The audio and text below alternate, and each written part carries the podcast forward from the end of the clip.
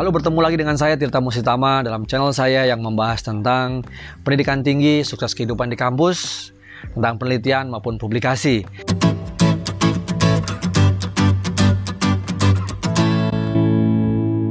Jadi channel ini bermanfaat bagi Anda mahasiswa, calon mahasiswa yang ingin kuliah di perguruan tinggi maupun para peneliti.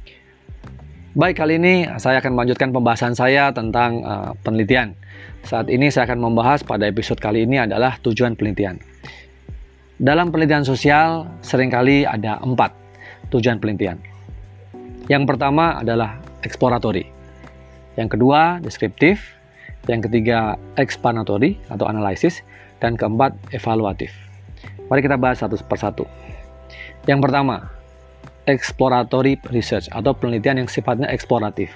Sebagai sebuah penelitian yang eksploratif, tentu ingin menggali sesuatu yang baru yang belum banyak diketahui oleh orang, oleh khalayak, oleh uh, ilmuwan, sehingga ingin digali lebih dalam. Fenomena-fenomenanya biasanya menyangkut fenomena-fenomena terkini atau kontemporer.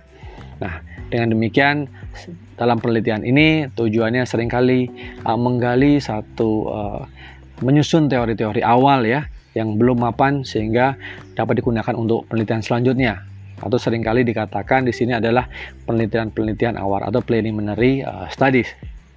Nah, biasanya setelah menjadi sangat familiar dengan data, dengan fakta, dengan informasi-informasi uh, awal, kemudian uh, masyarakat, individu, atau para pihak kemudian mulai uh, memperhatikan fenomena-fenomena baru ini.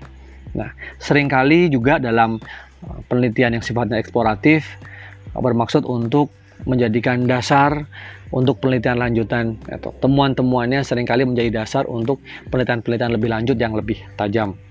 Nah, sering kali uh, apa namanya penelitian ini dilakukan ketika sumber-sumber data ya itu yang sifatnya tertulis juga masih terbatas hanya masih berdasarkan cerita-cerita uh, oral atau verbal terutama untuk hal-hal yang yang baru sehingga kebenarannya kesahihannya masih harus dilihat lebih dalam. Atau sering kali dikatakan pendeknya penelitian penelitian eksploratif biasanya disebut penelitian awal ya. Seringkali menggunakan pendekatan uh, kualitatif Lalu tipe tujuan penelitian yang kedua adalah penelitian deskriptif atau descriptive research. Ya. Dalam penelitian ini sering kali peneliti memaparkan, menjelaskan uh, secara kronologis uh, fakta-fakta, data informasi yang dia temui dalam di lapangan. Seringkali menjelaskan tentang uh, proses, tentang aktor, tentang sebab akibat, yang terjadi di lapangan. Apakah itu bisa juga berupa uh, hubungan, ya, interaksi, mekanisme yang menjadi satu latar belakang ya dasar tentang uh, penelitian itu sendiri. Nah, sering kali penelitian deskriptif ini digunakan dalam uh, penelitian yang sifatnya lebih uh, applied atau terapan. Nah, nah, penelitian yang sifatnya deskriptif ini uh, menggunakan satu pendekatan yang sering kali uh, disampaikan secara uh, historis maupun kronologis. Sifatnya memaparkan hal-hal yang terjadi di masyarakat atau di lapangan ya. sehingga dilakukan pengamatan terhadap semua yang yang yang dijumpai secara lebih detail secara rinci gitu nah kemudian uh, ada penelitian ini juga akan dimaksudkan untuk mendapatkan satu pandangan ya, yang terjadi dalam masyarakat tentang sesuatu fenomena sosial atau kondisi-kondisi ekonomi, sosial, politik, hubungan internasional. Tiga adalah penelitian uh, explanatory ya, atau explanatory research. Penelitian ini jauh lebih uh, dalam, lebih tajam dan lebih uh, apa detail dibandingkan dengan penelitian yang explanat eksploratif tadi di awal ya. Bahkan juga jauh lebih detail dan mendalam dibandingkan dengan penelitian yang sifatnya uh, deskriptif. Jadi penelitian uh, eksplo, eksplanatif ini atau penelitian explanatory ini menjelaskan uh, hal-hal uh, di balik fenomena itu, ya, di balik uh, sesuatu yang terjadi, sehingga uh, mengetahui alasan-alasan kenapa fenomena itu uh, terjadi atau bagaimana misalnya hubungan dari satu uh, dua variabel atau lebih itu terjadi ya sehingga tidak hanya suatu deskripsi dari suatu kejadian saja. Nah, kemudian uh, sering kali penelitian yang sifatnya explanatory ini juga merupakan upaya untuk melakukan uji terhadap uh, satu teori ya sehingga biasanya menggunakan satu uh, teori-teori uh, tertentu ya yang secara uh, uh, deduktif dikembangkan sehingga uh, memiliki atau berusaha untuk menguji satu uh, hipotesis, satu hubungan di antara variabel-variabel yang ada. Nah, sering kali juga penelitian yang sifatnya explanatory dilakukan untuk penelitian uh, dasar ya. Tujuan penelitian yang keempat adalah evaluative research atau penelitian evaluasi. Sesuai dengan uh, terminologinya, penelitian evaluasi adalah melakukan suatu penilaian efektivitas dari suatu kebijakan yang ada misalnya atau satu perubahan sosial yang diharapkan apakah perubahan sosial itu dapat terjadi ketika satu kebijakan itu di, ditempuh. Jadi penelitian evaluatif sifatnya ingin menggali uh, uh, lebih dalam uh, mis, uh, apakah uh, perubahan sosial apakah perubahan sosial yang diharapkan itu uh, bisa terjadi dari suatu intervensi uh, kebijakan yang dilakukan untuk mengubah sesuatu kondisi dari kondisi sebelumnya kepada kondisi yang diharapkan. Bisa juga ini pada diterapkan pada satu skala yang kecil maupun besar ya. Seringkali utamanya adalah pada efektivitas ya uh, suatu kebijakan, keberhasilan suatu kebijakan, ya. apakah tujuan dari satu uh, kebijakan itu dapat dicapai. Nah, sering kali ini digunakan pada penelitian yang sifatnya terapan, applied ya, uh, pada uh, pemerintah, pada kebijakan misalnya kebijakan perusahaan berkaitan dengan masyarakat. Ya. Nah, itu tadi uh, uh, empat tujuan penelitian yang dapat yang kita pelajari pada kesempatan kali ini. Ya, semoga bermanfaat buat Anda. Apabila Anda merasa penjelasan saya bermanfaat, jangan lupa like, subscribe ya dan juga klik tombol lonceng ya sehingga Anda akan mendapatkan informasi paling awal dan tidak ketinggalan terhadap update atau perkembangan baru uh, sharing saya tentang penelitian, pendidikan tinggi, publikasi maupun uh, kekayaan intelektual. Sukses untuk pendidikan tinggi Indonesia, maju terus Indonesia Raya. Sukses buat kita semua.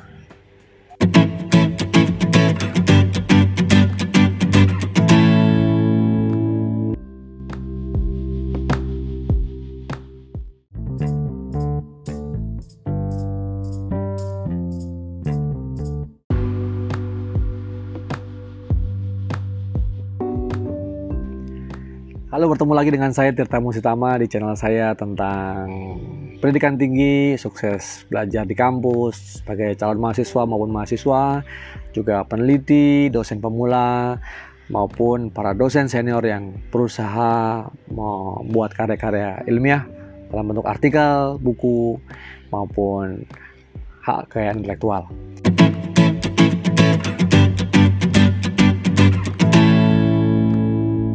Baik, pada kesempatan kali ini saya ingin menjelaskan tiga hal manfaat dari studi pustaka atau literatur review. Seringkali para mahasiswa bertanya-tanya, apa sih, apa gunanya melakukan literatur review, gitu ya, dan sering tidak tahu dan bagaimana cara memilihnya.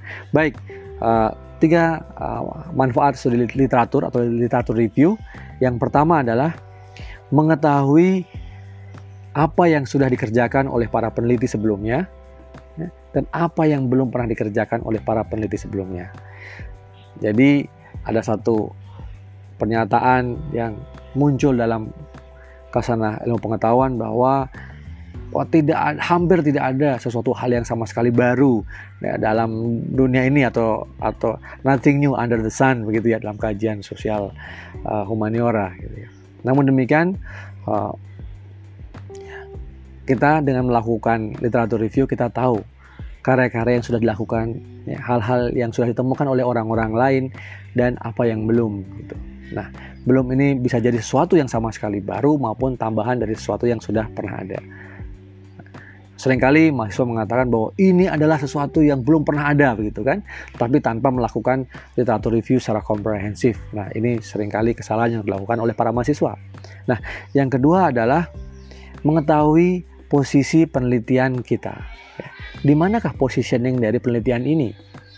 Setelah membaca banyak kajian-kajian secara komprehensif yang sudah diketahui, sudah dikerjakan maupun belum, nah kemudian Anda akan tahu di sinilah posisi dari penelitian saya bisa jadi mengikuti kelompok penelitian yang sudah ada maupun sub-sub dari kelompok penelitian yang ada maupun bisa jadi anda menemukan sesuatu streaming yang baru, satu uh, alur yang baru atau satu kelompok yang baru atau sesuatu yang belum pernah atau masih sedikit dikerjakan oleh orang.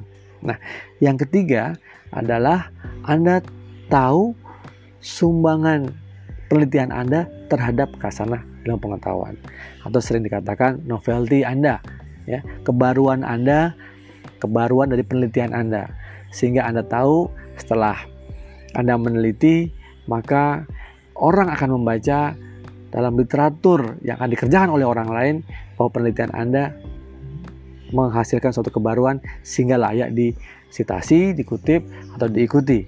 Atau mungkin juga bisa saja hasil penelitian Anda di challenge dengan ditantang oleh penelitian-penelitian lain ya atau penelitian Anda biasanya penelitian yang bagus akan menghasilkan penelitian-penelitian yang mengikuti atau atau men-challenge atau menguji kembali temuan-temuan penelitian Anda. Nah, itu ya tiga hal manfaat dari studi literatur. Jadi Anda jangan menyepelekan perlunya dan pentingnya bagaimana melakukan studi pustaka. Nah, mulai sekarang lakukan studi pustaka dengan baik secara komprehensif dengan berbagai cara. Anda bisa mencari lewat uh, literatur lewat uh, internet ya. Anda bisa lewat uh, Google Scholar, Anda bisa melihat berbagai macam database, database ya, uh, artikel ilmiah, buku. Anda juga bisa pergi ke perpustakaan untuk mendapatkan buku-buku terbaru, e-book terbaru maupun artikel-artikel terbaru.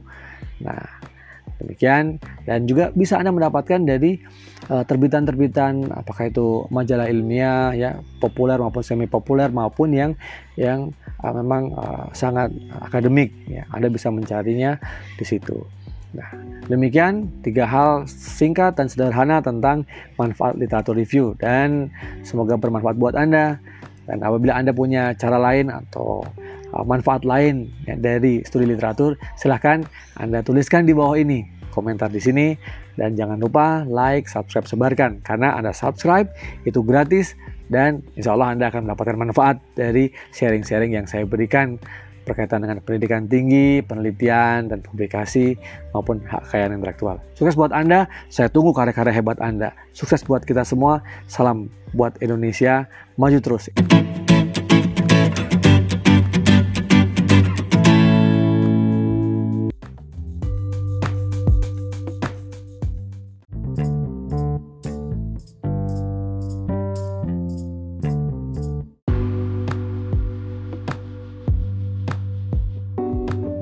Halo, bertemu lagi dengan saya Tirta Musitama di channel saya ini.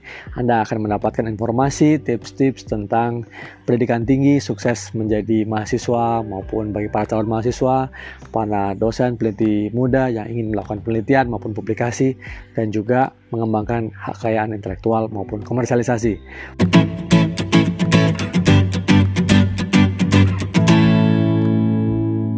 Baik, pada kesempatan kali ini saya ingin menjelaskan tentang 5 cara mencari topik penelitian.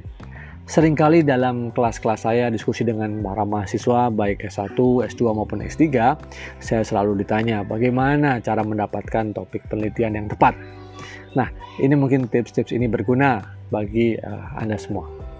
Yang pertama, amati fenomena sosial yang berkembang di sekitar Anda karena kita adalah uh, makhluk sosial, kita akan melihat bagaimana kehidupan sehari-hari di sekitar kita. Apa yang menarik di situ? Anda akan amati. Ketertarikan ini tentu tergantung kepada apa yang ingin Anda teliti. Anda bisa mengamati tentang manusia, Anda bisa mengamati tentang makhluk hidup yang lain, tanaman, tumbuhan, uh, hewan, atau interaksi masyarakat misalnya, atau topik-topik yang Anda lihat, Anda baca di surat kabar, di media sosial, maupun juga di berita-berita. Yang kedua, temukan masalah di sekitar Anda. Bila Anda menemukan satu masalah dalam kehidupan sehari-hari atau dalam Anda berinteraksi dengan dengan teman Anda atau dengan dengan para kolega Anda, dengan para dosen, dengan para peneliti yang lain, di situ Anda berdiskusi dan Anda melihat Anda menemukan apakah masalah yang ingin Anda selesaikan. Nah, dengan adanya masalah yang dihadapi dalam kehidupan sehari-hari, mungkin Anda ingin menemukan sesuatu. Bagaimana cara menyelesaikan masalah itu? Yang ketiga, nah ini adalah cara yang saintifik ya. Yang ketiga adalah baca artikel jurnal ilmiah dan Anda lihat di bagian belakang, bagian penutup, di situ bagian kesimpulan biasanya terdiri dari kesimpulan dan saran. Nah, temukan bagian penelitian lebih lanjut atau saran penelitian lebih lanjut atau further study. Nah, Anda baca, Anda pelajari apa saran dari penulis artikel tersebut dalam topik yang Anda suka atau yang Anda minati. Kemudian dari situ uh, sering kali merupakan penelitian lanjutan dari peneliti yang sudah membahas tentang topik yang dibahas dalam satu artikel tersebut. Nah, Anda bisa mengembangkan lebih lanjut. Ya, tentu biasanya peneliti yang menyarankan penelitian lanjutan biasanya mereka sudah mengerjakannya. Namun demikian, ini adalah salah satu ide bagi Anda dengan ada penelitian lanjutan, mungkin Anda akan melihat uh, menemukan sesuatu, mendapatkan inspirasi yang baru. Ya. Nah, kemudian yang keempat adalah tanyakan passion Anda, minat Anda. Anda mau meneliti tentang apa? Ya. Orang lain boleh menyarankan apa pun, Anda bisa melihat kehidupan sehari-hari, Anda lihat pada masalah yang dihadapi masyarakat, Anda membaca artikel jurnal, tetapi minat Anda bukan di situ tentu tidak akan berguna. Nah, Anda harus kembali, Anda harus jujur, terbuka kepada diri Anda sendiri, pada pikiran Anda, pada hati Anda. Apa minat Anda? Pilih satu. Biasanya dengan minat tersebut, maka Anda akan bersemangat meneliti, mencari informasi, mencari cara, atau mencari penyelesaian masalah yang dihadapi. Ingat, minat atau passion Anda tentang topik penelitian itu. Ya. Yang kelima, yang terakhir adalah ada modifikasi dari penelitian orang lain. Ingat, ini bukan penjiplak, ya. Ini bukan meniru, ya. Tetapi dalam kajian saintifik atau ilmu pengetahuan tidak ada sesuatu yang sama sekali baru di dunia ini. Itu beberapa ilmuwan mengatakan seperti itu ya. Artinya Anda lihat satu artikel yang bagus, yang menarik sesuai dengan minat Anda, kemudian Anda lihat apakah ada sesuatu yang bisa dikembangkan lebih lanjut dari situ. Ya, modifikasi mungkin Anda akan melihat menambahkan atau mengubah konteksnya, periodisasinya, atau mungkin aktor-aktornya, atau kemudian faktor-faktornya yang berbeda. Nah, ingat ya, dalam yang Hal yang kelima ini Anda bukan menjiplak karya orang lain ya, tetapi Anda mendapatkan inspirasi dari karya orang lain dan karya orang lain tersebut harus Anda citasi. Nah, demikian uh, secara singkat 5 cara mudah tips untuk mendapatkan topik penelitian. Silahkan Anda coba. Kalau Anda mempunyai cara yang lain, jangan sungkan-sungkan tuliskan di bawah ini ya. Dan mungkin saya nanti bisa berbagi dengan uh, mahasiswa-mahasiswa saya di kelas-kelas maupun di mana pun para pembelajar Indonesia berada. Sukses buat Anda, selamat meneliti. Kenapa bila Anda sukses, berikan komentar di sini. Jangan lupa like, subscribe, dan ketik atau klik klik klik tombol uh, lonceng ya sehingga akan Anda akan mendapatkan informasi terkini tentang konten-konten yang akan saya bagi kepada Anda semua. Sukses buat Anda, selamat meneliti, sukses buat pendidikan tinggi Indonesia, maju Indonesia Raya.